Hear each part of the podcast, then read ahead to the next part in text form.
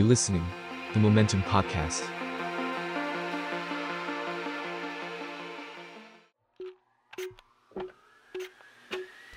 อ็น โอ ไอ อาร์ Area พื้นที่ของความขัดแย้งที่เราสามารถพูดคุยกันได้สว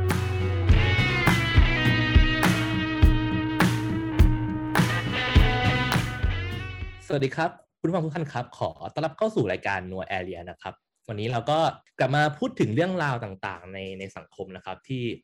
มีความน่าสนใจเนาะซึ่งวันนี้ครับเราหยิบซอฟต์พาวเวอร์ที่น่าสนใจมากๆในปัจจุบันเนาะก็คือมังงะนะครับผมหรือการ์ตูนที่ทุกคนหลายๆคนเนาะน่าจะเคยอ่านแล้วก็เคยดูในรูปแบบอนิเมะมาตั้งแต่เด็กๆแล้วซึ่งในปัจจุบันเนี่ยครับมันน่าสนใจมากๆเลยครับที่มังงะเนี่ยครับนอกจากจะสอดแทรกความสนุกเนื้อหาต่างๆมิตรภาพแล้วเนี่ยฮะมันยังมีเรื่องราวทางการเมืองด้วยเนาะที่มันกลายเป็นกระแสที่กำลังนิยมในในหมู่คนอ่านคนดูเนี่ยครับซึ่งสองเรื่องครับที่เป็นเหมือนเรือธงในแต่ละยุคสมัยที่ที่สะท้อนแนวคิดทางการเมืองได้ชัดเจนมากๆเนี่ยครับถ้าเกิดย้อนกลับไปในสมัยก่อนอาจจะไม่นานมากเนี่ยครับเราก็จะเห็นว่า One Piece เนี่ยหรือว่าการ์ตูนโจรสลัดที่พวกเราเคยอ่านกันเนี่ยมันมีแนวคิดทางการเมืองที่ชัดเจนมากเราเห็นกลุ่มต่อต้านรัฐบาลนะเราเห็นทหารใช่ไหมฮะหรือว่าแม้กระทั่งผอมังกรฟ้าก็ตามเนี่ยครับก็เป็นเป็นการต่อสู้ที่อาจจะใช้คำว่าต่อสู้ทางการเมืองก็ได้เลยเนาะสำหรับเอ่อมังงะเรื่องนี้แล้วก็เอ่อในอนิเมะยุคใหม่เนาะที่เพิ่งเกิดขึ้นได้ไม่นานอีกหนึ่งเรื่องครับผมที่มีเนื้อหาทางการเมืองที่เข้มข้นมากและหลายๆคนก็ชื่นชอบเนาะก็คือ Attack on Titan นะครับเอ่อมังงะที่เกี่ยวกับการต่อสู้กับใช้คำว่ายักษ์ก็ได้นะครับสำหรับคนที่เพิ่งเคยอ่านหรือเคยดูเนาะนั่นแหละฮะก็มีเรื่องราวของการสร้างกำแพงเรื่องราวของประวัติศาสตร์อะไรอย่างเงี้ยครับซึ่งมันน่าสนใจมากเลยครับว่าเฮ้ยทำไมมังงะจากที่เคยเป็นเหมือนแบบสื่อบันเทิงเนาะของของของเด็กของเยาวชนหรือผู้ใหญ่ก็ตามเนี่ยมันเริ่มมีความเป็นการเมืองเข้ามาสอดแทรกมากยิ่งขึ้นและมีแนวโน้มว่าจะเข้มข้นมากยิ่งขึ้นเรื่อยๆเนาะเราก็เลยชวนผู้ที่สนใจผู้ที่สามารถให้ความเห็นได้นอกจากทั้งอนิเมะแล้วก็มังงะทั้งสองเรื่องนี้เนาะครับโดยทางฝั่ง One Piece เนี่ยครับผมได้เชิญพี่โจนะครับณัฐทันแสงชัยนะครับเป็น Station Director จาก Salmon Podcast นะครับสวัสดีครับพี่โจครับสวัสดีครับทุกคนสวัสดีครับครับก็เอ่อส่วนเอ่อฝั่ง Attack on Titan เนาะผมก็ชวนคุณโจนี่ครับเป็นแอดมินจากเพจ Watchman นะครับที่เขียนเรื่องราววิเคราะห์ต่างๆได้อย่างเฉียบคมเลยนะพี่โจนี่สวัสดีครับพี่โจนี่ครับสวัสดีครับเปิดตัวแบบเหมือนเหมือนแบบเหมือนต่อยมวยอ่ะเขาก็ก็จริงๆก็วันนี้เรื่องราวเราก็จะมาชวนกันกันเบรกดาวน์เนาะทั้งในในมังงะทั้งสองเรื่องเนี่ยว่าการเมืองที่มันแฝงอยู่ในในเนี้ยมันมีจุดไหนที่น่าสนใจมั่งตั้งแต่เนื้อเรื่องตัวละครผู้เขียนหรือว่าหรือว่าการมาพิจิตรอนาคตกันเนาะว่าว่าเอ่อมังงะประเภทการเมืองแบบเนี้ยในอนาคตมันจะพัฒนาไปเป็นแบบไหนได้บ้างครับผมทีนี้ผมอยากเริ่มแบบนี้ก่อนครับเอ่อผมอยากจะให้ทั้งคู่เนาะเริ่มด้วยการด้วยการอธิบายให้คนอาจจะเพิ่งเพิ่งรู้จักมังงะในเรื่องสองเรื่องเนี้ยได้เข้าใจก่อนเนาะว่าทั้ง One Piece แล้วก็ Attack on Titan เนี่ยมันมีจุดเกาะร่วมทางการเมืองยังไงจุดเด่นทางการเมืองที่มันแฝงอยู่ในมังงะทั้งสองเรื่องนี้เป็นยังไงบ้างอาจจะให้พี่โจอธิบายเกี่ยวกับOne Pieceก่อนก็ได้ครับผมครับผมก็คิดว่าทุกคนน่าจะเคยได้ยินเรื่องOne Pieceกันอยู่บ้างครับแล้วก็เล่าคร่าวๆมันคือเป็นเรื่องของโจรสลัดคนหนึ่งที่ชื่อว่าลูฟี่ที่เดินทางออกเดินทางจากเกาะจากบ้านเกิดตัวเองเพื่อไปค้นหาสมบัติลับของเจ้าแห่งโจรสลัดคนก่อนที่ชื่อว่าOne Pieceแต่ระหว่างทางมันก็มีมีการมีการเจอกับกลุ่มเพื่อนพ้องมีเรื่องของมิตรภาพแบบการ์ตูนโชเน็นนะนะฮะแล้วก็มีเรื่องของการต่อสู้กับอำนาจของคนชั่วไม่ว่าจะเป็นแบบกลุ่มโจรสลัดที่เป็นโจรสลัดชั่วร้ายกลุ่มอำนาจปกครองที่เป็นอำนาจชั่วร้ายต่างๆซึ่งลูฟี่เองก็เข้าไปผัวพันโดยไม่ได้ตั้งใจเออแต่ด้วยความที่เป็นนิสัยของคนที่ที่เรียกว่ารักในพวกพ้องรักในความยุติธรรมมันก็เลยทำให้ลูฟี่ต้องไปต่อสู้กับพวกนี้โดยปริยายอืมซึ่งคำที่เราก็น่าจะเคยได้ยินจากวันพีซบ่อยก็อย่างเช่นพวกเผ่ามังกรฟ้าเป็น กองทัพเรืออะไรก็ว่าไปอะไรซึ่งพวกนี้ก็จะเป็นตัวละครที่เปรียบเสมือนเปรียบเสมือนอำนาจที่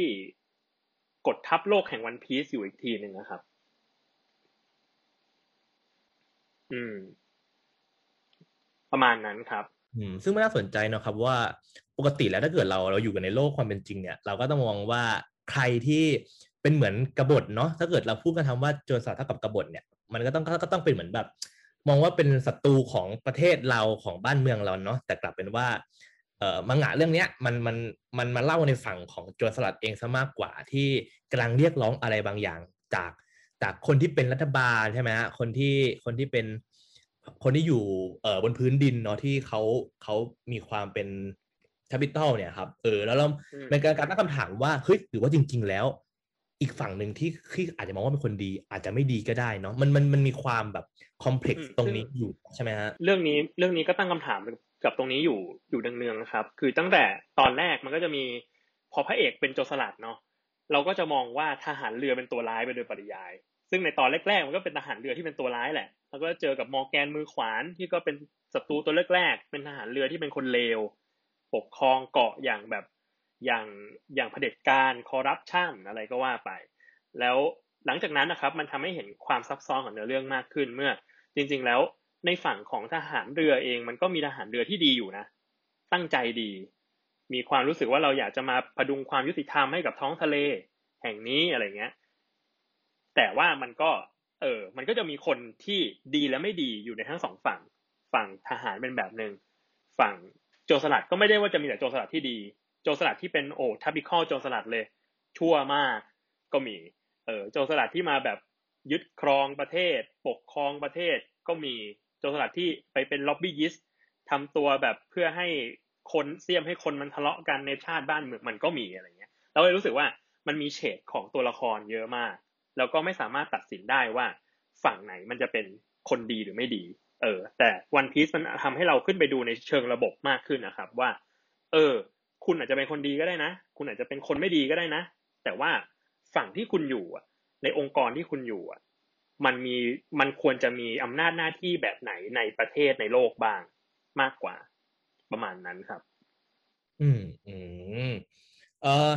อาจจะขอลงลึกนิดนึงครับพี่โจอาจจะนิดนึงว่าอยากรู้ว่าเฮ้ยปัญหามันเกิดอะไรขึ้นครับทำให้ทำให้มันถึงเกิดความขัดแย้งระหว่างเอ่อกลุ่มรัฐบาลแล้วก็ทหารกับโจรสลัดเนี่ยครับคิดพี่โจมองว่ามันเกิดคอนฟลิกต์ตรงไหนระหว่างคนสองกลุ่มเนี่ยครับเป็นเรื่องของผลประโยชน์หรือเรื่องอะไรทำไมถึงทั้งสองคนเนี่ยถึงต้องสองกลุ่มเนี่ยถึงต้องมาห้ำหั่นกันนะฮะต้องต้องบอกก่อนว่าถึงจุดเนี้ยตอนที่เราพูดคุยกันอยู่เนี่ยเรื่องมันยังไม่เฉลยมันคือมันยังไม่จบว่าอย่างนั้นเด้อคือเรื่องทั้งหมดมันยังไม่เฉลยเพราะนั้นแล้วเราได้แต่วิเคราะห์ไปตามเรื่องที่มันมีอยู่ตอนนี้นะครับเอ่อถ้าถ้าวิเคราะห์เรื่องมันมีอยู่ตอนเนี้ยมันเริ่มมาจากการที่คือท้องทะเลมันมีโจรสลัดอยู่แล้วมันเป็นคือโลกวันพีซไม่ใช่โลกของเราไม่ใช่โลกที่มีทวีปเอเชียทวีปอเมริกามันเป็นโลกที่ทะเลเยอะมากแล้วประเทศต่างๆมันเป็นเกาะเกาะเกาะเกาะเพราะฉะนั้นแล้วมันเลยมีองค์กรอย่างทหารเรือขึ้นมาเพื่อที่จะปกครองแบบดูแลทะเลเหล่านี้โลกนี้ที่เต็มไปด้วยทะเลเนี่ยเออแต่ทีเนี้ยมันก็มีเหล่าโจรสลัดขึ้นมาซึ่งโจรสลัดก็มีความต้องการหลากหลายกันไปบางโจรสลัดบางคนบางกลุ่มก็ต้องการที่จะปล้นสะดมคนลุกลานคนโจรสลัดบางคนก็ต้องการที่จะหาสมบัตินั่นนี่แต่ว่าแต่ว่าตัวโจรสลัดเนี่ยในฐานะของรัฐบาลแล้วทุกคนเป็นเอาท์ลอว์หมดทุกคนคือเป็นคนนอกกฎหมายแล้วทีเนี้ยเอ่อการถือกำเนิดขึ้นของคนที่ได้ชื่อว่าเป็นเจ้าแห่งโจรสลัดนะครับคือคือเอ่อโกโรเจอร์มันทำให้มันทำให้รัฐบาลอันนี้ผมผมเดาจากในเรื่องนะมันมันทำให้รัฐบาลเนี่ยรู้สึกว่าเขาไม่สามารถควบคุมบางอย่างได้อยู่ๆก็มีคนคนหนึ่งที่ได้ชื่อว่าเป็นเจ้าแห่งโจรสลัดที่ไปถึงเกาะสุดท้ายที่แม้แต่รัฐบาลโลกหรือว่ากองทัพเรือก็ไม่เคยไปถึงแล้วซ้ำแล้วยังรู้เรื่องเรื่องราวความลับอะไรบางอย่างในอดีตของรัฐบาลโลกอีกด้วยซึ่งในในในเรื่องมันก็จะมีสิ่งที่เรียกว่าหนึ่งร้อยปีแห่งความว่างเปล่าที่ตัวละครชื่อนิโคลโรบินเนี่ยตามหาอยู่ซึ่งลูฟี่ไม่สนใจแต่คนดูเนี่ยอยากรู้มากว่ามันเกิดอะไรขึ้นอ๋อคือคร่าวๆคือเป็นเรื่องของเรื่องของอำนาจเนาะใช่ไหมครับว่าการที่มันเนี่ยการที่การที่กลุ่มกลุ่มทหารมันต้องแบบโหตะบี้ตะบันไล่กวดโจรสลัดขนาดเนี้ยเพราะว่าส่วนหนึ่งก็คือมีอาจจะเป็นอาจเป็นไปได้ว่ากำลัง เป็นความกลัวว่าตัวเองกำลังจะเสียอำนาจในการปกครองไปเนาะพี่โจใช่ไหมครับน่าจะเป็นใช่ครับเพราะว่าเพราะว่าทหารเรือก็จะได้รับคำสั่งมาจากรัฐบาลโลกอีกทีนึงโดยตรงแล้วรัฐบาลโลกเนี่ยทำอะไรบางอย่างในอดีตที่เราไม่รู้แล้วรัฐบาลโลกก็ไม่อยากให้ใครรู้ถึงกับลบประวัติศาสตร์ส่วนนี้ออกไปแล้วทีเนี้ยคนที่รู้อ่ะมันดันเป็นโจรสลัดแล้วคนที่กำลังตามหาสิ่งนี้อยู่อ่ะก็เป็นโจรสลัดเหมือนกันอืมอืมซึ่งในเรื่องราวเนี้ยก็มีตัวละครอย่างพี่โจ้เกริ่นเมื่อกี้เนาะว่าก็มีตัวละครมากมายที่เราจะตัดสินไม่ได้ว่าดีหรือเลวเนาะซึ่งเดี๋ยวต่อไปเนี่ยเราจะมาเบรกดาวกันฮะว่าตัวละครไหนบ้างที่น่าที่มีแนวคิดทางการเมืองที่น่าสนใจในความคิดของพี่โจ้เนาะครับผมทีนี้กลับมาฝั่งเอ่อ Attack on Titan มั่งครับคุณโจนี่ครับเราอยากให้คุณโจนี่เนาะช่วยอธิบายคร่าวๆหน่อยครับว่าแก่นของของเนื้อเรื่องที่มันเป็นส่วนทางการเมืองของมังงะเรื่องนี้ครับมันพูดถึงอะไรเป็นหลักเลยครับผมจริงๆงั้นก็เริ่มจากเอ่อแนะนำตัวมังงะก่อนเลยนะครับเอ่อ Attack on Titan มันก็เป็นเรื่องราวเกี่ยวกับโลกยุคหนึ่งที่มนุษย์อาศัยอยู่ภายใต้กำแพงสามชั้นโดยมีภัยร้ายหนึ่งเดียวคือไททันอยู่ข้างนอกประมาณนั้นครับแล้วก็จะมีหน่วยต่างๆเช่นหน่วยสำรวจอะไรอย่างเงี้ยครับที่จะแบบไปค้นค้นคว้าเกี่ยวกับหาความรู้เกี่ยวกับอ่าไททันที่ตีกรอบมนุษย์ให้ให้อยู่ข้างในเนี่ยใช่ครับแล้วก็ผมว่า Attack on Titan มันเป็นเรื่องของการค้นคว้าหาความจริงความรู้และประวัติศาสตร์ที่ถูกจดบันทึกครับมันมันมันทุกอย่างมันเริ่มจากตรงนี้ที่ว่าโอเคเราจะทำเราจะหาข้อมูลเกี่ยวกับตัวไททันที่ตีกรอบชีวิตเราอยู่ได้มากแค่ไหนพอยิ่งเราหาได้เราก็ยิ่งเอาชนะได้อะไรประมาณนี้ครับแล้วมันก็จะนำไปสู่การความต้องการที่จะหาความจริงในห้องใต้ดินใช่ไหมครับห้องใต้ดินของเอเลนที่เก็บงำความลับเป็นแบบเขาเรียกว่าบิ๊กทวิสต์นะครับเป็นการหักมุมครั้งใหญ่จนถึงความรับรู้เกี่ยวกับความจริงข้างนอกกำแพงใช่ครับผมว่าทุกอย่างมันเริ่มมาจากตรงนั้นทีนี้จะพูดถึงการเมืองใน Attack on Titan คงต้องพูดถึงว่ามันเป็นมังงะประเภทไหนก่อนซึ่งเนี่ยครับก่อนที่มาพูดผมก็ผมเป็นคนที่อ่านมังงะโดยที่ไม่ไม่ได้ categorize มันเลยครับว่าเอ้ยมันมันคือประเภทไหนจนกระทั่งเรามาหาจริงจังดูวันนี้แล้วก็โอเคมันก็มีการตั้งคำถามว่ามันเป็นโชเนนหรือเซเนนใช่ไหมครับโชเนน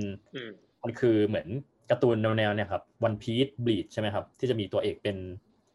อารมณ์ผู้ชายวัยรุ่นแบกรับโลกดักอึ้งในทรงนารูโตะอะไรมานั้นเซเนนก็จะเป็นแนวผู้ใหญ่หน่อยใช่ไหมครับจะมีวาระในด้านของการเมืองสังคมอำนาจซึ่งคำตอบที่ผมได้ก็คือผมว่า Attack on Titan มันคือลูกผสมนะครับระหว่างสองแนวเนี่ยมันมีความเป็นตัวเอกวัยรุ่นอายุสิบสาม สิบสี่ สิบห้าที่ต้องแบกรับชะตากรรมโลกทั้งใบเอาไว้แล้วในขณะเดียวกันมันก็เต็มไปด้วยเหมือนวาระแฝงทางการเมืองเต็มไปหมดฉะนั้นจะบอกว่ามันเป็นมังงะการเมืองเต็มขั้นก็ได้ครับแล้วถ้าจะถามว่าเป็นประเภทไหนผมก็คงต้องตอบว่ามันเป็นการเมืองทุกประเภทเลยผมว่าอิซายามะค่อนข้างจะมีความสนใจในการที่ใส่แง่มุมต่างๆครับไม่ว่าจะเป็นของเหยื่อสงครามหรือว่าอำนาจการกดขี่เอาไว้แบบเต็มไปหมดผ่านผ่านเนื้อเรื่องที่แบบปูมาอย่างยาวนานอืมคือเหมือนกับว่าอย่างที่อย่างที่คุณโจนี่กล่าวไปตอนต้นเนาะมันเป็นเรื่องของการค้นหาประวัติศาสตร์เนาะซึ่งมันมีคำหนึ่งน่าสนใจครับก็คือใครชนะเป็นคนได้เขียนประวัติศาสตร์ใช่ไหมคุณโจนี่เออซึ่งผมว่ามันเป็นมันเป็นเขาเรียกว่าอะไรนะตัมเนลจั่วหัวของเรื่องนี้ได้น่าสนใจมากเลยเนาะว่าเฮ้ยสิ่งที่คุณรู้กับสิ่งที่คุณเห็นมันอาจจะคนละหรือสิ่งที่เป็นจริงหรือสิ่งเออความจริงเนี่ยอาจเป็นคนละเรื่องกันอะไรอย่างนี้ใช่ไหมฮะซึ่งอาจารย์อันทันก็ค่อยๆดำเนินในส่วนนี้ไปเนาะควบคู่ไปกับอย่างที่คุณโจนี่บอกว่าการเมืองหลายๆด้านเนาะทั้งเรื่องของเอ่อความเท่าเทียมของมนุษย์เรื่องชาติพันธุ์ใช่ไหมฮะอะไรต่างๆเนาะก็เนี่ยฮะอันนี้ก็เป็นเป็นเหมือนเขาเรียกว่าอะไรฮะเป็นเป็นเหมือนโครงสร้างหลักของของมังงะทั้งสองเรื่องเนาะซึ่งเดี๋ยวคำถามต่อไปเนี่ยครับมันจะมีการถามในเชิงลึกมีการวิเคราะห์ซึ่งมันอาจจะมีการสปอยเนื้อหาบางส่วนนะก็ขอแจ้งสำหรับผู้ฟังอยู่เนาะว่าต่อไปเนี่ยครับอาจจะมีการสปอยนะครับก็ใครที่ยังไม่ดูแต่ว่ารับกับการสปอยได้ก็เชิญชวนครับผมแต่ว่าใครที่หัวใจยังแข็งแรงไม่พอก็แนะนำว่าดูให้ให้จบก่อนเนาะอาจจะถึงปัจจุบันที่มีอยู่อะไรประมาณนี้นะฮะก็นั่นแหละครับก็ต่อไปต่อกันเลยดีกว่าครับผมก็เอ่อ อย่างที่เกริ่นไปเบื้องต้นแล้วครับว่าสิ่งหนึ่งเนาะที่ทำให้การเมืองในในนั้นอ่ะมันขับเคลื่อนได้ก็คือตัวละครใช่ไหมล่ะครับซึ่งทั้งสองเรื่องอะครับผมก็เท่าที่ดูมันแล้วก็มีหลากหลายตัวละครเลยแหละที่มันยากฮะที่จะตัดสินว่าตัวละครเนี้ยเป็นคนดีหรือเปล่าหรือคนไม่ดีหรือเขาต้องการอะไรกันแน่วะอะไรอย่างเงี้ยฮะซึ่งอาจจะให้ทั้งคู่เนี่ยครับลองพิกอัพตัวละครในในมังงะทั้งสองเรื่องที่น่าสนใจเนี่ยครับว่ามีตัวละครไหนที่เรารู้สึกว่าเฮ้ยมันน่าสนใจบ้างครับอาจจะเริ่มจากคุณโจนี่ต่อเลยก็ได้ครับผมว่าใน Attack on Titan เนี่ยมีตัวละครไหนที่คุณโจนี่รู้สึกว่ามันมีคาแรคเตอร์ประมาณนี้บ้างไหมฮะคาแรคเตอร์ประมาณนี้หมายถึงว่าหมายถึงว่าอย่างที่ผมเกริ่นไปครับว่าอาจจะดูดูดูเป็นคนดีแล้วก็คนไม่ดีหรือว่ามีเป้าหมายทางการเมืองที่มันดูยังดูคลุมเครือดูไม่ชัดเจนอะไรอย่างเงี้ยครับในความคิดของคุณโจนี่ที่มันรู้สึกว่ามันคอมเพล็กซ์อะครับมันเป็นมีความเป็นเป็นมนุษย์ที่โหน่าสนใจมากๆเลยฮะถ้าในเรื่องของเป้าหมายไม่ชัดเจนผมผมมีตัวหนึ่งก็คือเอเลนเยเกอร์นี่แหละครับตัวเอกแต่ว่าตัวละครที่ผมคิดว่าน่าสนใจแล้วน่าเอามาพูดถึงแล้วผมอ่ะจะชอบพูดกับเพื่อนหรือหรือใครก็ตามหรือว่าแม้กระทั่งเวลาเขียนบทความเสมอว่าเป็นพระเอกตัวจริงสำหรับผมคือซีเอเกอร์ครับผมผมรู้สึกว่าซีเอเกอร์เป็นตัวละครประเภทแอนตี้ฮีโร่ที่ค่อนข้างจะเซลฟ์เลสหรือหรือที่จะทำเพื่อคนอื่นมีเป้าหมายที่ยิ่งใหญ่กว่ากว่าตัวเองครับมันมีมันมีความซับซ้อนอยู่ตรงที่ว่าใช่ในตอนแรกซีเจเกอร์แน่นอนว่าเป็นตัวละครที่ทุกคนเกลียดเลยมาปาปาหินใส่แบบว่าเออสมิธเป็นที่รักผู้เป็นที่รักจนแบบว่าเราก็ตายแบบตัวละครตายเยอะมากในในฉากนั้นอืมใช่ครับก็คือผมว่าเมื่อไหร่ที่เราพูดถึงก็คงยังจำความรู้สึกนั้นได้ดีอะครับแต่ว่าใครจะไปนึกว่าตัวละครนี้จริงๆโอเคเขาเขามีอะไรมากกว่านั้นมากพอเปิดเผยเรื่องราวเขาเป็นเอ่อมีชื่อสายราชวงศ์แล้วเขามีอดีตมีปมในวัยเด็กมีมีสิ่งที่อยากจะแก้ไขซึ่งนั่นแหละครับมันคือความหมายของเขาว่าแอนตี้ฮีโร่มันคือการที่เป็นตัวแทนได้ดีของของมังงะเรื่องนี้ครับที่จะบอกว่าโลกมันไม่ได้เป็นสีขาวหรือดำหรือที่จะเอาเอ่อหลักเกณฑ์ทางศีลธรรมมาตัดสินอะไรได้เขาเป็นตัวแทนค่อนข้างจะแบบดีแล้วก็มีมิติให้แบบให้ตรวจสอบให้คิดวิเคราะห์ค่อนข้างจะเยอะครับอืมในมุมมองของของพี่โจนี่เองครับพี่โจนี่เทคไซส์ว่าตัวละครซีกเนี่ยเป็นคนดีหรือไม่ดีครับเข็มเอียงอยู่ฝั่งไหนมากกว่ากันฮะอืมผมให้เขาอยู่ตรงกลางได้ไหมครับคือเขาไม่ได้เป็นกฎหรือเบส ใช่แล้วตัวตัวเขาเองผมว่าเขาก็เหมือนไม่ได้จะมองว่าตัวเองที่ทำอยู่มันเป็นเรื่องดีหรือไม่ดีด้วยผมว่าเหมือนซีกซีกเองก็ไม่ได้วางตัวเองไว้ในในแกนไหนเนาะอืมประมาณนั้นคือผมว่าผมขอยืนเขาว่าคนดีนะครับคำว่าคนดีทำนิ้วทำนิ้วโค้ดเพราะว่าเราเราไม่รู้ว่าจะเอาอะไรมาตัดสินความเป็นคนดีเลยอ่ะอย่างเช่นว่าโอเคเราเป็นคนดีในศาสนานี้อีกศาสนาหนึ่งเราอาจจะไม่ดีก็ได้อะไรฉะนั้นมันอยู่ที่มุมมองมากกว่าผมว่าจุดเด่นของมังงะ Attack on Titan คือการที่ปล่อยให้คนดูได้รับรู้เรื่องราวต่างๆโดยไม่จัดนะครับมันเป็นการฝึกใช้ critical thinking และความแบบเข้าใจประมาณนึงฉะนั้นซีก็เป็นตัวละครที่ครับผมผมว่าคนเขียนเขาเหมือนล่อเราอ่ะเขาจะปล่อยให้เราจัดไปก่อนแล้วเขาก็จะมาบอกว่าฮ่ามึงที่จัดนะ ต่อครับต่อครับต่อใช่ใช่คือนอกจากซีมันก็มีตัวละครอื่นมากมายนะครับที่แบบว่าหน้ามาพูดถึงมากเพราะว่าไอ้เรื่องความเป็นแล้วสุดท้ายแล้วต่อให้ตัวละครที่จะดูแย่แค่ไหนหรืออะไรเขาก็ยังมีมุมของเขามันเป็นการถ่ายทอดอีกมุมนึงเหมือนสุดท้ายแล้วเราก็ไม่มีโอกาสที่จะไปเล่าเรื่องราวของเราให้คนอื่นทุกคนฟังว่าเราเจออะไรมาหรืออะไรเป็นเหตุผลที่ทำให้เราต้องตัดสินใจแบบนี้อะไรอย่างนี้ครับแล้วก็ตัวละครนี้ก็เป็นตัวละครที่ไม่ได้มีโอกาสบอกใครเลยผมผมดูนะคืออย่างบางตัวละครจะมีโอกาสได้ถ่ายทอดนู่นนี่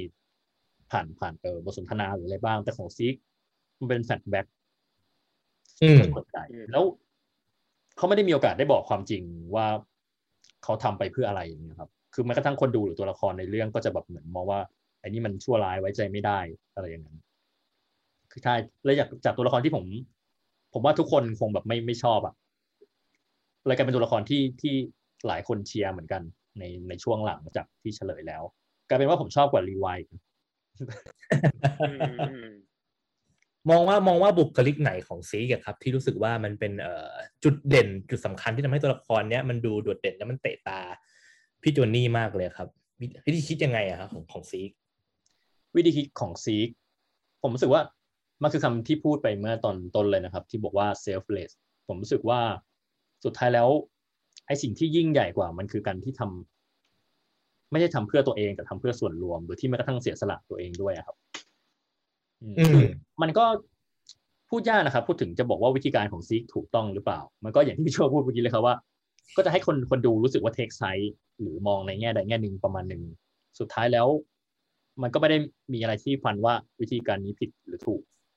แต่เราจะรู้ว่าเหมือนซีก็พยายามจะทำให้ดีที่สุดในเวของตัวเองหมายถึงว่าสมมติว่าเดินเข้าป่าเราจะเดินไปในทางไหนก็พยายามที่จะดูว่าทางนี้เป็นทางที่ดูจะดีที่สุดแล้วจริงๆอย่างเงี้ยครับผมว่ามันก็เป็นได้เรื่องของวิธีการเขาที่เขาพอจะ manage ได้ว่าโอเคตัวเราคนเดียวทำอะไรได้บ้างแล้วเขาก็เหมือนเป็น mastermind แบบหลายๆอย่างเป็นแผนแผนระยะยาวคือผมต้องบอกว่าถ้าฮาจิเมะอิซายามะเขียนมังงะเรื่องนี้นานฉันใดซีกก็วางแผนไว้ยาวฉันนั้นนะครับ เราก็ไม่รู้ว่าซีกเองก็ไม่รู้ว่าตัวเองจะทำแผนนี้สำเร็จหรือเปล่าแต่หลายๆอย่างที่เขาวางไว้มันมันก็เหมือนกับถ้าถ้าแพ้ก็มีแต่ตายหรือว่ามันเป็นอนาคตของแบบใช่ครับระยะยาวแต่เขาบอกใช่ไหมครับโจนี่ว่าการการดูชีวิตของซีกหรือจริงๆก็ตัวละครในเรื่องเรื่องเรื่อง Attack on Titan หลายตัวมันทำให้เราเห็นชีวิตมันเป็นมันเป็น cost and consequence มากขึ้นนะฮะคือมันไม่ได้บอกว่าเราต้องเลือกไปในทางที่ดีนะแต่ว่ามันเป็นเราทำสิ่งนี้เพื่อจะได้ผลอันนี้เออแล้วเราทำอะไรสักอย่างนึงไม่รู้มันดีหรือไม่ดีหรอกแต่ว่าเราอยากได้ผลอันนี้เพราะนั้นเราต้องทำอันนี้เพื่อให้ได้ผลอันนี้มากกว่าอ๋อเออจริงผมเห็นด้วยพี่โจนะว่าแบบคือตัวละครมันไม่ได้มองหรอกครับเนาะว่าฉันทำสิ่งนี้ฉันเป็นคนดีหรือว่าเฮ้ยฉันแบดแอนด์ด้วยเป็นแบบนั้นเว้ยแต่ว่าเนี่ยกูทำแล้วกูได้เป้าหมายกูได้ประโยชน์จากตรงนี้แน่นอนกูทำแน่นอนแค่นั้นเองอ่ะใช่ไหมฮะคือคือมันไม่ได้ออกไปตั้งเป้าแบบโอเควันนี้ตื่นมาฉันจะทำดีเว้ย แต่ว่าแต่ว่าวันนี้คือตื่นมาแล้วแบบเออเรามีเป้าหมายอันเนี้ยแล้วเราต้องทำอะไรบ้างหนึ่งสองสามสี่ห้าเพื่อไปถึงเป้านี้มากกว่าอืมอืมอืมโอเคโหก็เป็นเป็นเป็นเป็นการเปิดฟลอร์เนาะให้ผู้อ่านผู้ดูเนี่ยได้คิดได้ได้ได้ได้เลือกที่จะมองว่าเป็นคนดีหรือคนเลวหรือจะไม่มองว่าเป็นคนดีหรือคนเลวก็ได้เนาะซึ่งเป็นวิธีเขียนตัวละครเนี่ยสนใจมากเอ่อกลับมาฝั่งวันพีซบ้างครับพี่โจพี่โจมองว่าเนี่ยแล้วเอ่อในเรื่องเนี้ยในเรื่องวันพีซนะครับมีตัวละครประมาณเนี้ยไหมครับที่รู้สึกว่ามีวิธีการคิดหรือว่าหรือว่าเนี่ยมีการมันไม่สามารถจะมาเทคไซด์ได้ว่าเป็นคนดีหรือคนเลวเลยซะทีเดียวครับพี่โจอืมตอนที่พี่ได้ยินโจทย์อันเนี้ยพี่นึกถึงคนแรกคือคือคุซันหรือว่าอดีตนายพลอาโอคิซึ่งซึ่งคือคุซันเป็นนายพลซึ่งคือเป็นหนึ่งในแบบหนึ่งในสามกำลังหลักของกองทัพเรือเลยในยุคในยุคก่อนไทม์สกิปก่อนที่ก่อนที่หลังจากนั้นเนี่ยพอเปลี่ยนตัวจอมพลเนาะมันก็จะมีเล่าเรื่องว่าพอจอมพลเซนโงคุลงจากอำนาจก็มีการต่อสู้กันระหว่างอาโอคิยิแล้วก็อาคาอินุซึ่งแนวคิดของนายพลสองคนนี้ต่างกันอย่างสิ้นเชิงเลยแล้วก็ปรากฏว่าอาคาอินุชนะกลายเป็นจอมพลแล้วก็คุซันก็ออกจากกองทัพเรือแล้วก็ไปเล่ร่อนผูกมิตรกับโจรสลัดอะไรก็ว่าไปซึ่งเอาจริงๆทุกวันนี้เนื้อเรื่องดำเนินถึงตรงนี้เรายังไม่รู้เลยว่าคุซันต้องการอะไรแต่ว่าพี่ว่าสิ่งที่มันน่าสนใจมากคือเรารู้ว่าเขาเรารู้ว่าคุซันมีมีเป้าหมายอะไรบางอย่างและเขามุ่งมั่นกับมันมากๆโดยที่ไม่จำเป็นด้วยว่าเขาจะต้องเป็นทหารเรือหรือเปล่าหรือเขาจะต้องเป็นโจรสลัดหรือเปล่า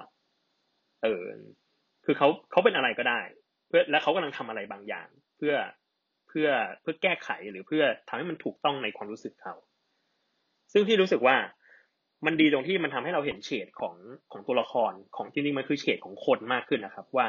เราไม่ได้มีแค่ซ้ายสุดกับขวาสุดขาวสุดหรือดำสุดแต่ว่ามันมีพื้นที่ให้คนหย่อนขาเยอะมากในตอนในระหว่างกลางนะครับ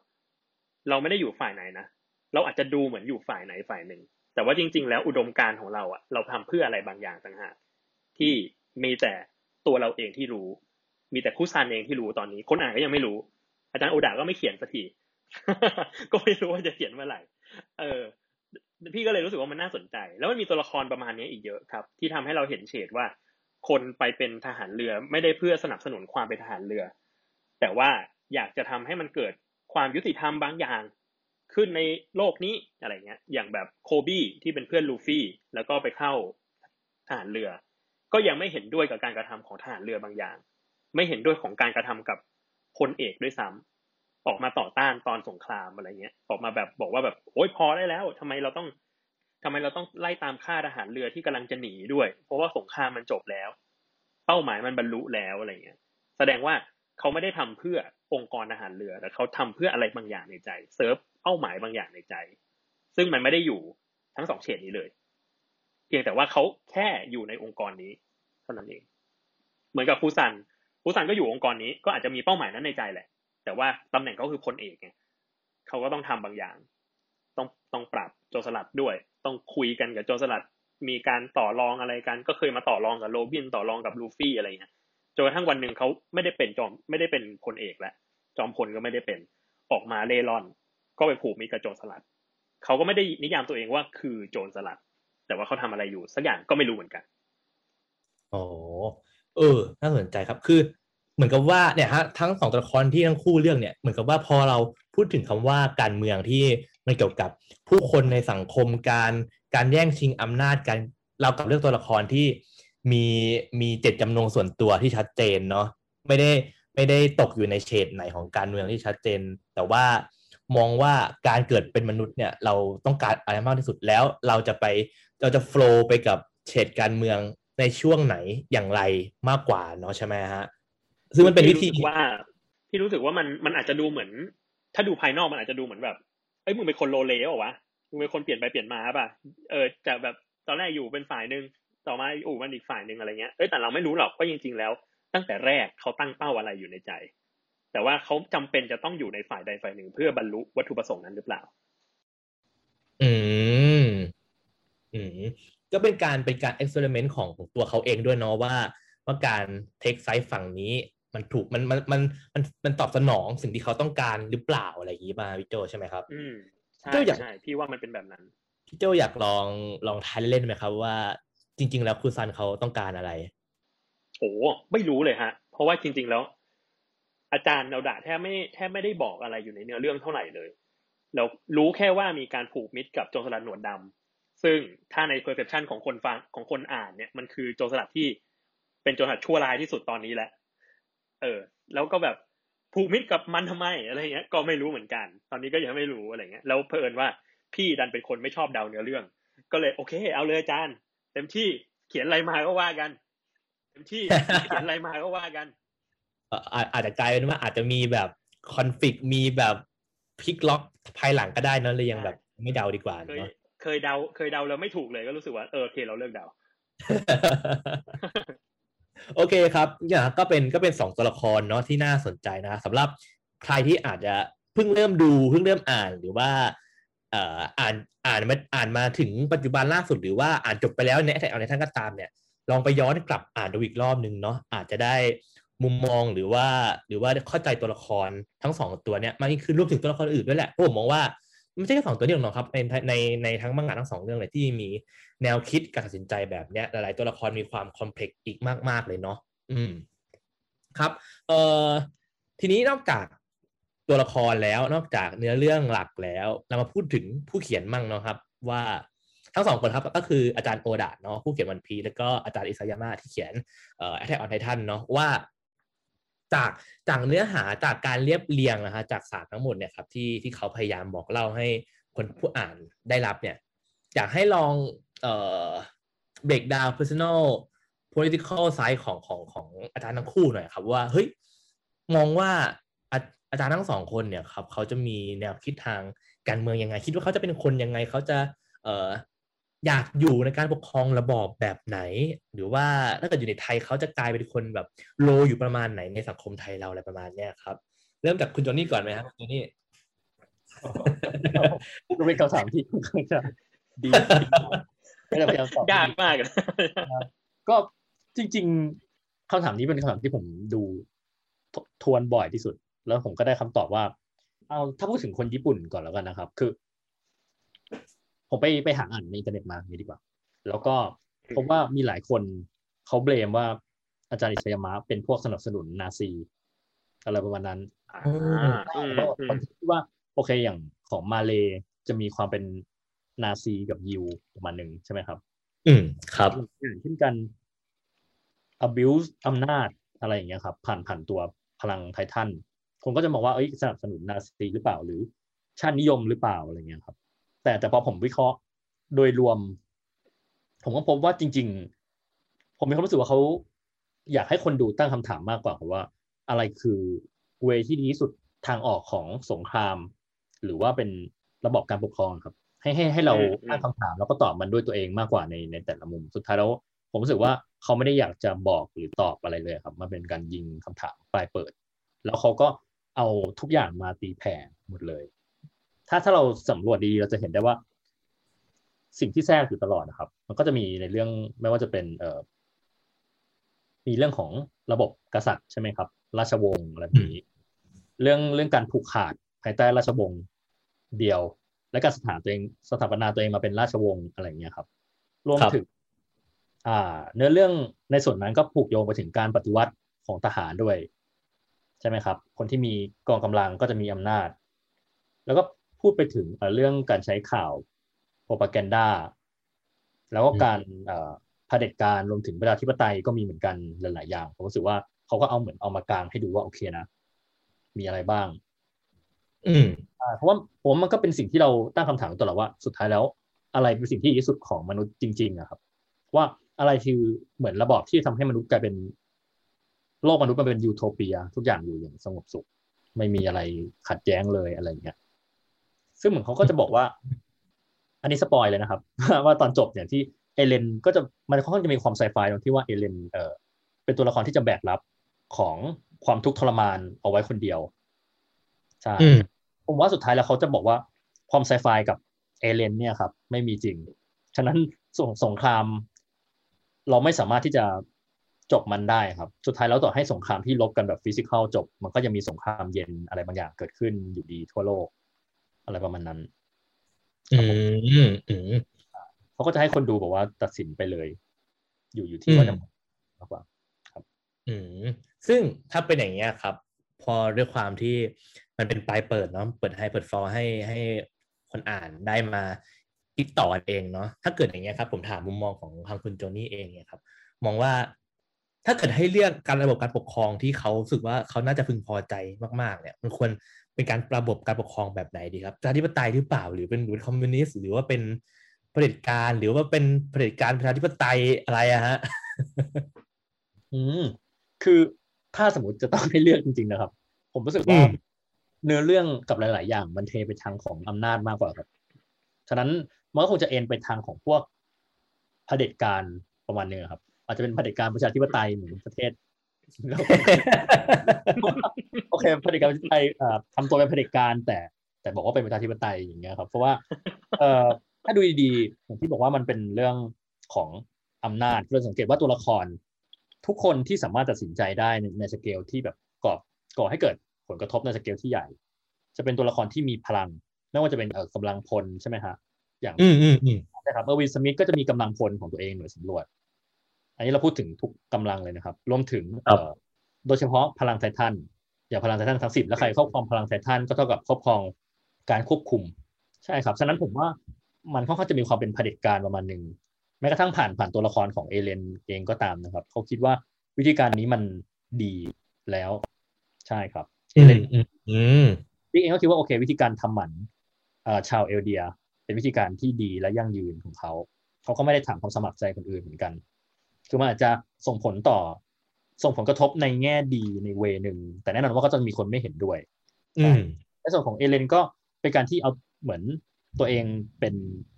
ตรงกันข้ามกับฮีโร่สงครามครับคือเป็นไวรัสสงครามเลยเพื่อให้เกิดก่อให้เกิดกันอย่างเงี้ยครับฉะนั้นเขาก็เป็นเขาก็ฆ่าคนไปเยอะเหมือนกันใช่มันเป็นเรื่องของอำนาจฉะนั้นผมว่าอย่างที่บอกครับคนก็ถึงบอกว่าอิสยามะเชียร์นาซีหรือเปล่าเพราะว่าใช่คนมีอำนาจมันมีในเรื่องแบบนี้โผล่ขึ้นมาใช่ไหมเออใช่เพราะมองว่าจริงๆการมีไททันอยู่ในเรื่องมันก็เป็นตัวแทนของอำนาจที่ชัดเจนนะครับว่าว่าใครถือครองพลังไททันเนี่ยก็คือเป็นฝ่ายเป็นฝ่ายที่มีภาษีดีกว่าเยอะมากๆในการจะกำหนดอะไรบางอย่างในในในในในเนื้อเรื่องในในเขตการปกครองนั้นเลยเนาะใช่ไหมฮะอืมเออผมคิดว่า น่าสนใจดีครับผมก็ขอเสริมอีกเรื่องนึงได้ไหมครับว่าที่น่าสนใจคือเราก็จะเห็นได้ว่าพอในเรื่องมันผ่านไปเรื่อยๆมันจะมีอาวุธต่อกรไททันอย่างเช่นว่ากระสุนเจาะเกราะอะไรต่างๆคือไททันก็ไม่ได้สิ่งน่ากลัวต่อไปแล้วแต่ว่าคำถามคือถ้าในอนาคตมันมีไททันที่ใส่เกราะการกระสุนเจาะเกราะอะไรอย่างนี้อีกทีนึงนะครับผมว่าเขาต้องการจะบอกว่าจริงๆอำนาจมันสั่นคลอนได้ครับคือมันตั้งแต่ตระกูลรีสแล้วอะไรอย่างนี้ครับจนถึงพลังไททันเองก็มนุษย์จะมีการพัฒนาตัวเองเสมอเพื่อที่จะล้มอำนาจเก่ามันจะเป็นการเหมือนสืบเนื่องต่อไปเรื่อยๆเป็นสงครามที่ไม่สิ้นสุดแต่พอพูดว่าตัวไททันมันเป็นตัวไทยของอำนาจอ่ะในเรื่องอ่ะเหมือนพี่ก็เห็นว่าไททันก็วิวัฒนาการเหมือนกันคืออำนาจเองก็วิวัฒนาการตัวมันเองเหมือนกันผ่านการแบบ succession ไปในรุ่นต่อๆไปเนาะอันนี้ก็น่าสนใจเออและการสืบทอดอำนาจด้วย ไหนจะเรื่องแบบเอ่อโพปาแกนดาต่างๆอีกเนาะที่มันปรากฏในเรื่องเนาะการเขียนประวัติศาสตร์นั่นนู่นนี่เหมือนแบบมันค่อนข้างจะเอื้อให้ให้การการเป็นเผด็จการที่มันจะต้องมีเอ่อการกดขี่อำนาจต่อคนบางคนคนบางกลุ่มเนี่ยมันถูกมันถูกมันถูกด้อยค่าลงในโพปาแกนดาบางอย่างที่ไม่มองว่าผู้อำนาจคือแบบโหผู้สูงส่งผู้ดีงามแล้วเออมันมันก็มีแนวโน้มเป็นไปได้เนาะที่ว่าเผด็จการเนี่ยคือพูดกันตามตรงเผด็จการมันคือมันคือวิธีระบอบที่มันโผล่อยู่ในในในมังงะเรื่องนั้นน่ะใช่ไหมฮะเออมันอาจเป็นไปได้ว่าผู้เขียนมีความสนใจเนาะในในในการปกครองแบบนั้นทีนี้กลับมาฝั่ง One Piece บ้างครับพี่โจเออเราคุยกันตอนแรกเนาะว่ามันเป็นเรื่องของของอำนาจที่ที่กำลังสั่นคลอนจากการที่มีโจรสลัดเนี่ยไปสู่เกาะที่ไม่เคยมีใครไปมาได้มาก่อนเนาะก็เลยเกิดการ crashing กันระหว่าง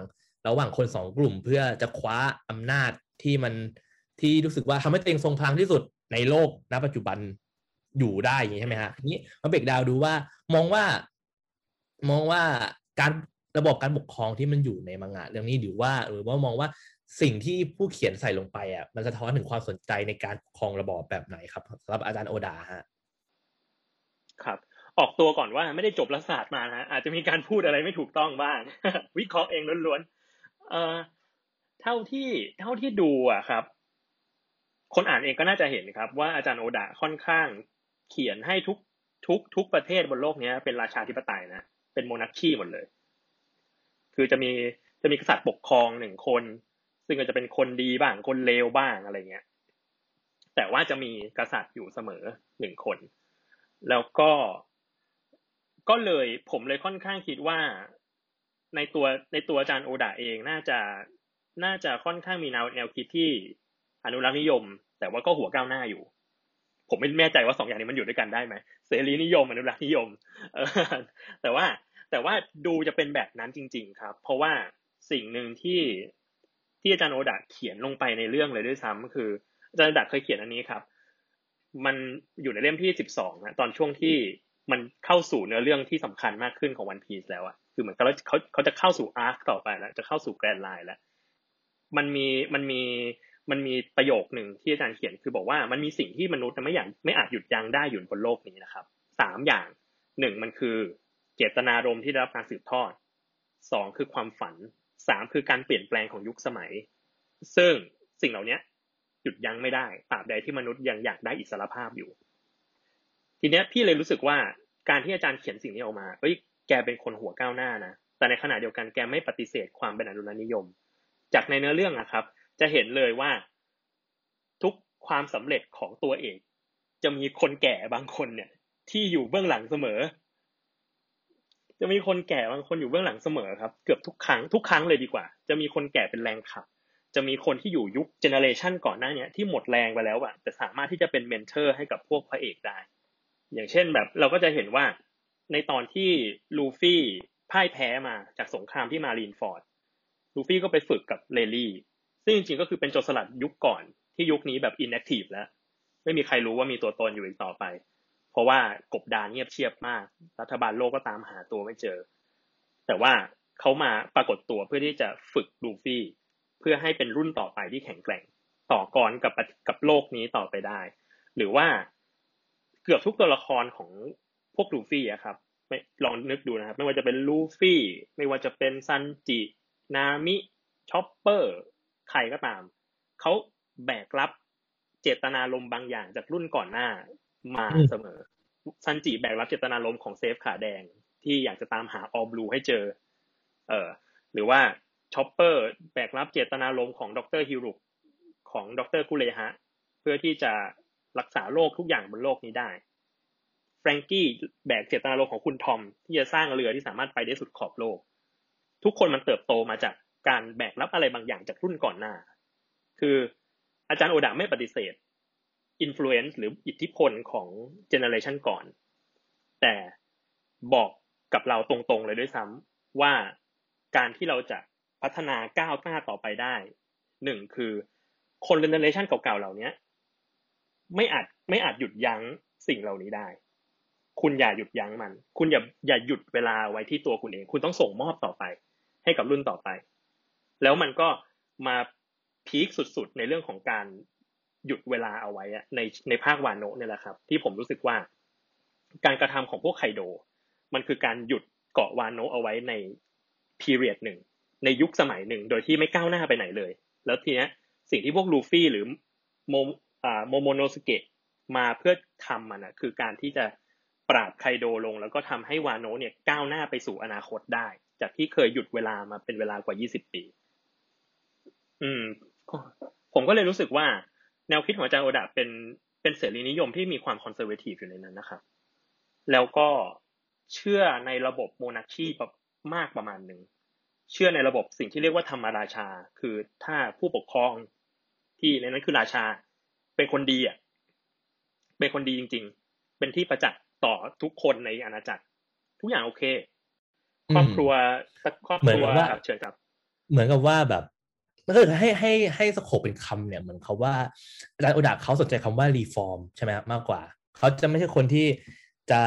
จะพุ่งไปหาสิ่งใหม่โดยทิ้งทิ้งสิ่งเก่าออกไปเลยแต่ว่าเขาจะปรับให้ให้ให้สิ่งที่มันเป็นอนุนิยมสิ่งที่ไม่อยู่มาตั้งตั้งแต่อดีตเนี่ยเคลื่อนตามยุคสมัยไปด้วยใช่ไหมครับจะไม่ทิ้งไว้ข้างหลังอะไรประมาณนี้เนาะซึ่งสิ่งที่อาจารย์โอดะเล่าในเรื่องนะครับมันไม่ใช่การทนอยู่กับสิ่งอะไรที่มันไม่ดีด้วยนะไม่ได้การทนอยู่โอ้สมมุติว่าแบบผู้ปกครองแย่มากเลยกูก็ทนไปเพราะว่าแบบมึงปกครองว่าไม่ใช่เราก็จะเห็นประเทศอย่างเกาะเกาะดรัมที่เอ่อเป็นเป็นเกาะแห่งการแพทย์แล้วก็ผู้ปกครองเนี่ยพอมาถึงรุ่นลูกที่เรียกที่ชื่อว่าวาโปลูเนี่ยมันกลายเป็นมันกลายเป็นไทแรนแล้วมันกลายเป็นไปทรราชแล้วสิ่งที่พวกลูฟี่แล้วก็ประชาชนทำก็คือ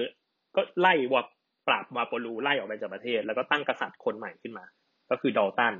ที่เป็นแม่ทัพสู้เคียงบ่าเคียงไหลกันมาแล้วก็รู้สึกว่าคนนี้เหมาะสมนะที่จะเป็นราชาองค์ต่อไปของเราหรือแม้แต่เกาะเดรสโรซาที่ก็หลังจากที่แบบรู้แล้วว่าโดฟามิงโกเป็นกษัตริย์ที่แย่ก็ทำการก็ทำการปราบ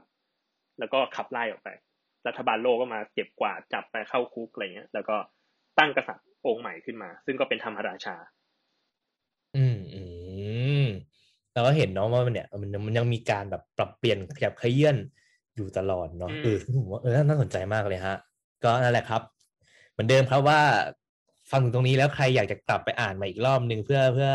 มองเลนส์ตรงนี้ให้ชัดเจนอีกรอบก็ยินดีเลยฮะน่าจะน่าจะได้น่าจะได้อีกเฉดนึงของของวันพีซที่ที่อาจจะไม่เคยเจอมาก่อนด้วยแหละเนาะใช่ไหมฮะอืมครับผมทีนี้ทีนี้เราเรากลับมามาพูดถึงผู้ชมผู้อ่านเองบ้างครับผมอย่างพวกเราเนี่ยฮะเอ่ออยากจะถามทั้งคู่เลยครับว่าสุดท้ายแล้วครับมองว่าสิ่งที่ผู้อ่านจะได้จากมังงะเรื่องนี้หรือว่าแม้กระทั่งเอ่อทั้งสองคนเองก็ตามครับได้ได้มาครับได้ได้เปิดประสบการณ์ทางการเมืองยังไงได้ได้รู้อะไรเกี่ยวกับคำว่าสังคมหรือว่าการเมืองที่มันมันอาจจะไม่เคยมีกรณีศึกษาให้เห็นในโลกเราแต่ว่าเฮ้ยมังงะมันสามารถสะท้อนออกมาให้เรารู้สึกว่าเฮ้ยมันมีแนวคิดแบบนี้แล้วมันเกิดขึ้นในมังงะแล้วรู้สึกว่าเฮ้ยมันมันก็โอเคอยู่เหมือนกันนะอะไรอย่างเงี้ยฮะอ่าคุณโจนี่อย่างนี้มีไหมครับในแอนิเมชันอืมคือ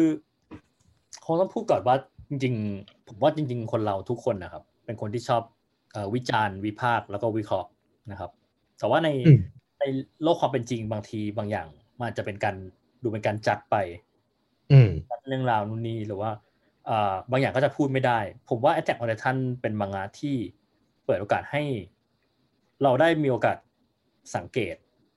แล้วก็พูดคุยเกี่ยวกับมันทั้งในแบบว่าเชิงตื้นแล้วก็ลึกครับผมรู้สึกว่ามันมันมันฉาบหน้าไปด้วยฉากแอคชั่นอะไรมันๆความเร้าอารมณ์ต่างๆความระทึกแล้วก็สิ่งที่น่าสนใจอย่างโอเคพลังไททันหรือธรรมชาติอย่างเงี้ยครับแต่แต่ภายใต้ภายใต้อะไรเหล่านั้นมันเป็นโครงสร้างทางการเมืองสังคมที่จะพูดได้ว่ามันเป็นสื่อที่อาจจะทำให้เด็กหันมาสนใจเรื่องการเมืองมากขึ้นก็ได้ครับพูดถึงเราจะมองแล้วก็หลายอย่างได้ถูกสอดแทรกไปในตัวละครอย่างเช่นโอเคเออร์วินใช่ไหมครับเออร์วินสมิธได้รับแรงบันดาลใจมาจากตัวละครโอซิเมนเดียสอืมอืม Watchman แล้วก็เอ่อรีวายก็มาจากลอชาร์ดแบบนี้ครับมันเป็นเรื่องของว่าอย่างออซิเมนเดียสก็เป็นตัวละครประโยชน์นิยมใช่ไหมครับเสียสละเพื่อส่วนรวมอะไรอย่างนั้นนะครับมันเป็นมันก็ไม่ได้มีอะไรถูกผิดชัดเจนรวมถึงการเป็นไททันการมีไททันเพื่อให้มนุษย์รวมศูนย์ความเกลียดชังเอาไว้มันก็เป็นแบบว่าตัวล่อหนึ่งที่ดีอะไรอย่างนั้นแล้วก็เรื่องเรื่องของพวกการใช้โพพาแกนดาต่างๆการใช่ครับการการจะเชื่อในความเป็นจริงสุดท้าย Attack on Titan พูดถึงเรื่องแฟกต์และ truth มันทำให้เราบอกว่าหันมามองโลกแห่งความเป็นจริงมากขึ้นว่าที่มันเป็นอยู่ทุกวันนี้มันเป็นไปในเวไหนหลายหลายครั้งเราก็จะรู้สึกว่าเฮ้ยมันมีความคล้ายนะผมจะเห็นคอมเมนต์ต่างๆมากมายเวลาผมเขียนลงเว็บไซต์ The Matter ครับเขาก็จะบอกว่าเอามาจากประเทศแถวนี้หรือเปล่าอะไรอย่างเงี้ยครับเป็นบ้านหรือเปล่าอะไรแบบนี้มันมันจะมีความคุ้นชินมาเป็นการเหมือนยำยำรวมเอ่อเรื่องราวกับสังคมการเมืองเอาไว้ด้วยกันผมว่ามันเป็นเป็นวรรณกรรมที่ค่อนข้างจะมีประโยชน์มากๆในในด้านความบันเทิงและความรู้สาระเหมือนแบบมันมันเป็นการหยิบปัญหาทางการเมืองหลายๆรูปแบบเนาะมายัดอยู่ในมังงะเรื่องนี้แล้วก็ให้ทุกคนได้ลองตัดสินกันดูเนาะว่าเฮ้ยฉันเห็นด้วยกับสิ่งนี้หรือเปล่าหรือไม่เห็นด้วยหรือรู้สึกยังไงกันแน่เนาะเพราะพูดกันตามตรงหลายๆอย่างมันก็มันก็ยังแบบคลุมเครืออย่างที่อย่างที่เราพูดมาตลอดนะเพราะกับอนิเมะกับมังงะเรื่องนี้ด้วยเนาะว่าเฮ้ยมันมันเทาว่ะมันไม่ขาวมันไม่ดำใช่ไหมฮะหรือแบบอย่างผมเองเนี้ยผมยังมีผมขอแชร์ประสบการณ์ส่วนตัวเกี่ยวกับเรื่องนี้เป็นสิ่งที่ผมเถียงกับเพื่อนทุกคนที่ด้วยแหละไอ้ทางอเดทันก็คือจะมีฉากหนึ่งเนาะที่เอ่อรีวายเนี่ยต้องต้องเลือกว่าจะชุบชีวิตใครใช่ไหมฮะระหว่างระหว่างทหารนายพลทหารผู้เป็นแนวหน้าอย่างเออร์วินหรือว่าอามินเองก็ตามที่เป็นเหมือนแบบอนาคตของชาติอย่างเงี้ยครับเออซึ่งผมก็เถียงกันตลอดว่าเฮ้ยสุดท้ายแล้วรีวายมันทำถูกหรือเปล่าวะหรือว่ายังไงหรือยังไงวะมันก็ยังมีคือคำตอบผมเองมันก็ยังไม่ได้แบบคอนเฟิร์ม หนึ่งร้อยเปอร์เซ็นต์ หลายๆครั้งผมก็ยังรู้สึกว่าเออว่ะบางทีมันอาจจะผิดจริงๆก็ได้ว่าอะไรอย่างเงี้ยครับเอออยากถามอยากถามคุณโจนี่เล่นๆหน่อยครับว่าเฮ้ยรู้สึกไงบ้างครับกับการการให้การที่รีวายตัดสินใจให้อามินเป็นผู้ที่ได้ไปต่อแทนอะไรอย่างเงี้ยเห็นด้วยไหมฮะเอ่อต้องตอบเลยว่าผมไม่ไม่ไม่เห็นด้วยเพราะว่าผมชอบเออร์วินมากผมอันนี้มีใบแอดส่วนตัวที่ผมรู้สึกว่าอามินเป็นตัวละครที่อันนี้ส่วนตัวนะครับยังยังไม่ได้เอ่อแข็งแกร่งขนาดนั้นเขาอาจจะมีเอ่อสกิลการเจรจาผมรู้สึกว่าโลกของ Attack on Titan ต้องการตัวละครแบบเออร์วินมากกว่าคือค่อนข้างจะเฉียบขาดเราไม่ได้เหมือนต้องการคนที่ดีมากแต่ว่าเฉียบขาดมันมันเป็นสิ่งที่เอามาเปรียบเทียบกันมากเลยครับระหว่างว่าผู้นำในยุคเก่าที่มีประสบการณ์โชคโชนกับเด็กรุ่นใหม่ที่มีแววจริงๆเอ่อรู้สึกถ้าจะไม่ผิดอะครับรีวายอ่ะจะเลือกเออร์วินแต่ว่าในเหมือนนาทีสุดท้ายมันมีโมเมนต์ที่ทำให้เขารู้สึกว่าปัดได้แล้วอะไรอย่างนั้นมันมีโมเมนต์ที่ปัดปัดนี่ตกเขาก็เลยไปฉีดอามินแทนซึ่งผมว่าใจความสำคัญของอันเนี้ยมันทำให้เกิดการการสนทนากันระหว่างเกิดการตื่นเต้นนะครับแน่นอนเราเรารู้ว่าเฮ้ยมันจะเลือกใครมาเป็นดิเลมม่าที่แบบไม่สามารถเลือกได้เลยอะครับครับอืมไม่ว่าจะเป็นตัวละครที่อยู่ในนั้นหรือว่าคนดูเองมันมีความต้องตัดสินใจแต่ว่าผมว่าเมื่อมองไกลไปกว่านั้นมันมันจะเป็นเรื่องที่ว่ามันไม่สำคัญว่าจะเป็นใครที่ถูกเลือกเพราะว่ามันจะมีโมเมนต์ที่เรารู้สึกว่าเออเป็นอามินก็ดีนะดีแล้วที่เป็นอามินในขณะเดียวกันมันก็จะมีโมเมนต์ที่เรารู้สึกว่าถ้าเออร์วินยังมีชีวิตอยู่แล้วเขาอยู่ในสถานการณ์แบบนี้เขาจะทำยังไงมันมันจะไปในเวไหนอะไรเงี้ยครับ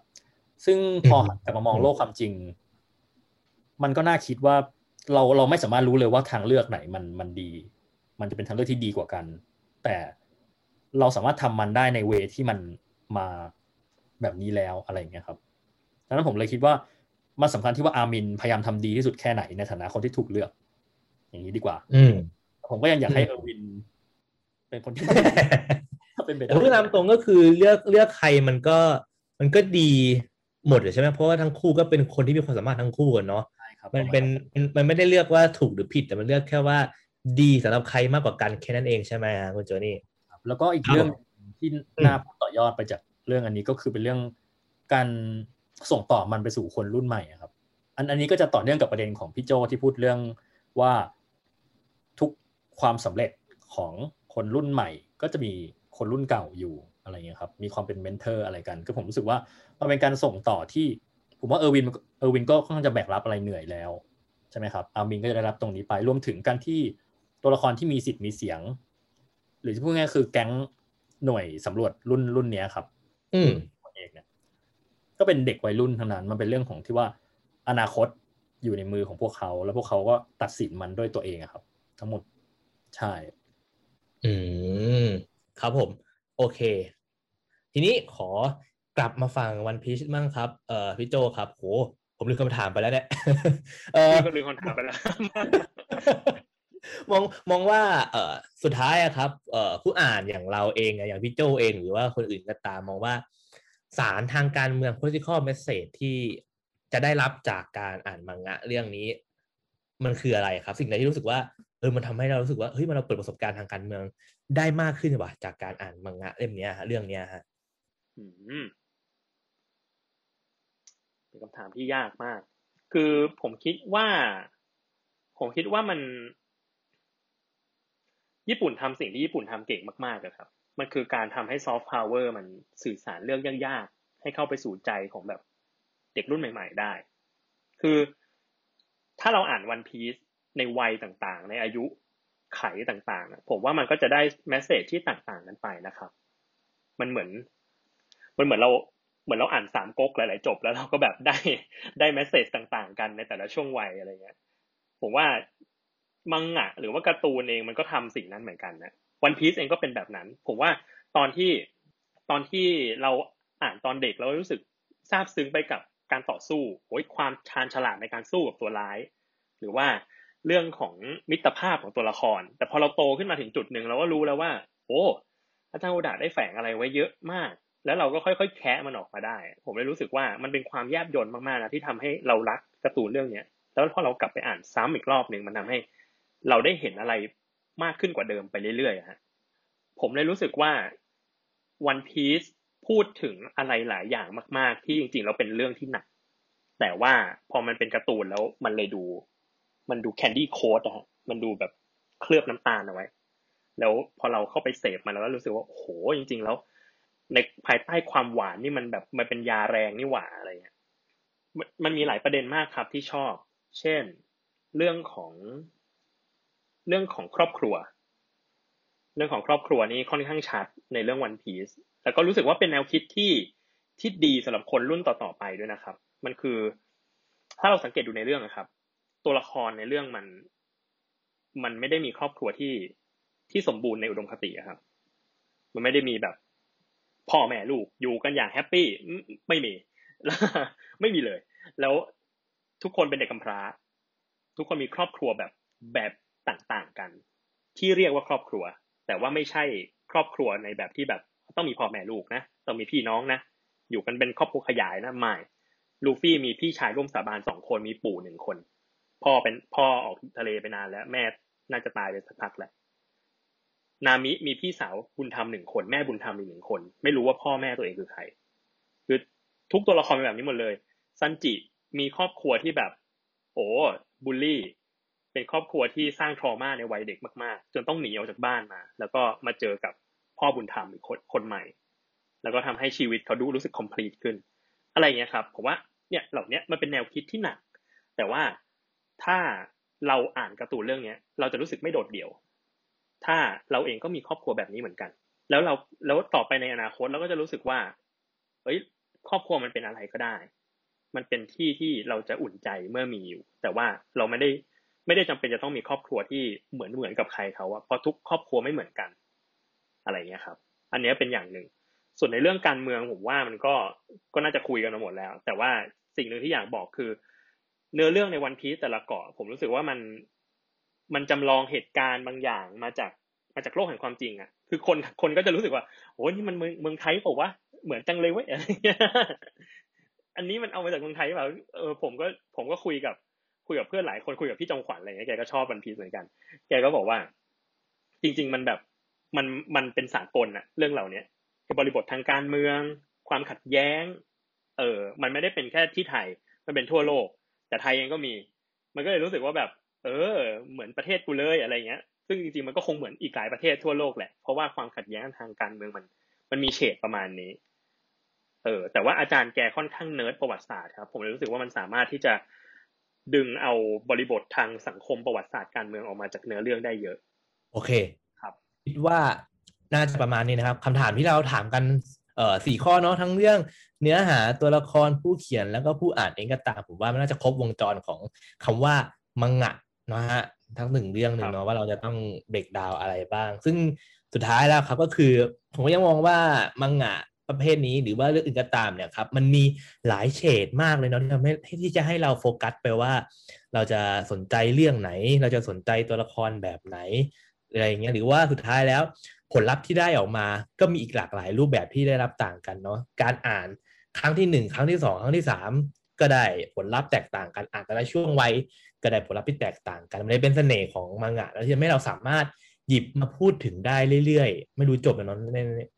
เราคุยกันเรื่องเราคุยวันพีซเราคุยแอทแทคออนไททันกันกันหลายหลายรอบมากหลายครั้งมากเราเห็นหลายที่มากเนาะแต่ว่าเราก็ยังคุยกันสนุกอยู่ทุกครั้งเนี่ยผมว่ามันเป็นเสน่ห์ของมังงะเนาะก็เนี่ยแหละฮะหลังจากจบจบพอดแคสต์อันนี้แล้วก็อยากจะเชิญชวนเนาะทุกคนลองเปิดใจให้กับมังงะบ้างใครที่อ่าอาจจะยังลังเลอยู่ว่าเฮ้ยการเราอ่านหนังสืออ่านมังงะดูการ์ตูนเฮ้ยมันจะสนุกจริงเหรอวะลองดูฮะเพราะว่ามันมีหลากหลายแง่มุมหลากหลายเรื่องราวที่ที่รอรอปะทะหน้าคุณอยู่อะครับจากตัวอักษรครับ ก็คิดว่าวันนี้น่าจะประมาณนี้นะครับก็ขอบคุณนังพี่โจแล้วก็คุณโจนี่ด้วยนะครับที่มาร่วมพูดคุยวันนี้ครับผมครับก็ครับผมโอเคครับก็สำหรับผู้ฟังนะครับก็NOIR Areaก็เราจะเราจะมากันทุกวันที่ สิบสามกับสามสิบ ของทุกเดือนนะครับก็อยากจะให้เอ่อกด follow ช่องทางของ Momentumทุกช่องทางเลยนะฮะกดไว้เพื่อได้ติดตามเนาะเพราะว่าเผื่อมีตอนไหนน่าสนใจอาจจะชวนพี่โจหรือพี่โจนี่มาพูดคุยอีกรอบหนึ่งก็ได้ครับผมก็สำหรับวันนี้ก็คิดว่าน่าจะประมาณนี้นะครับผมก็สวัสดีครับสวัสดีครับครับผม You listening the Momentum Podcast